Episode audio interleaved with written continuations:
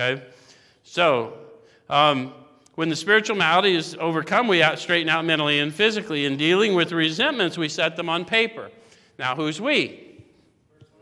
Verse 100. In dealing with resentments, how do you deal with them? Share them with a friend? So it's changed behavior, isn't it?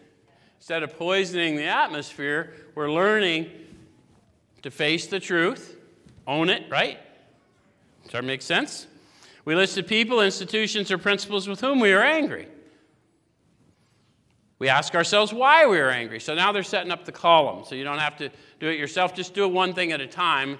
You know, what I'm angry about, and then go back through and see what I'm why I'm angry, or, or take it clear across the line. Don't get yourself all jumbled up because they'll start to look a lot the same. How many of you have done a four step?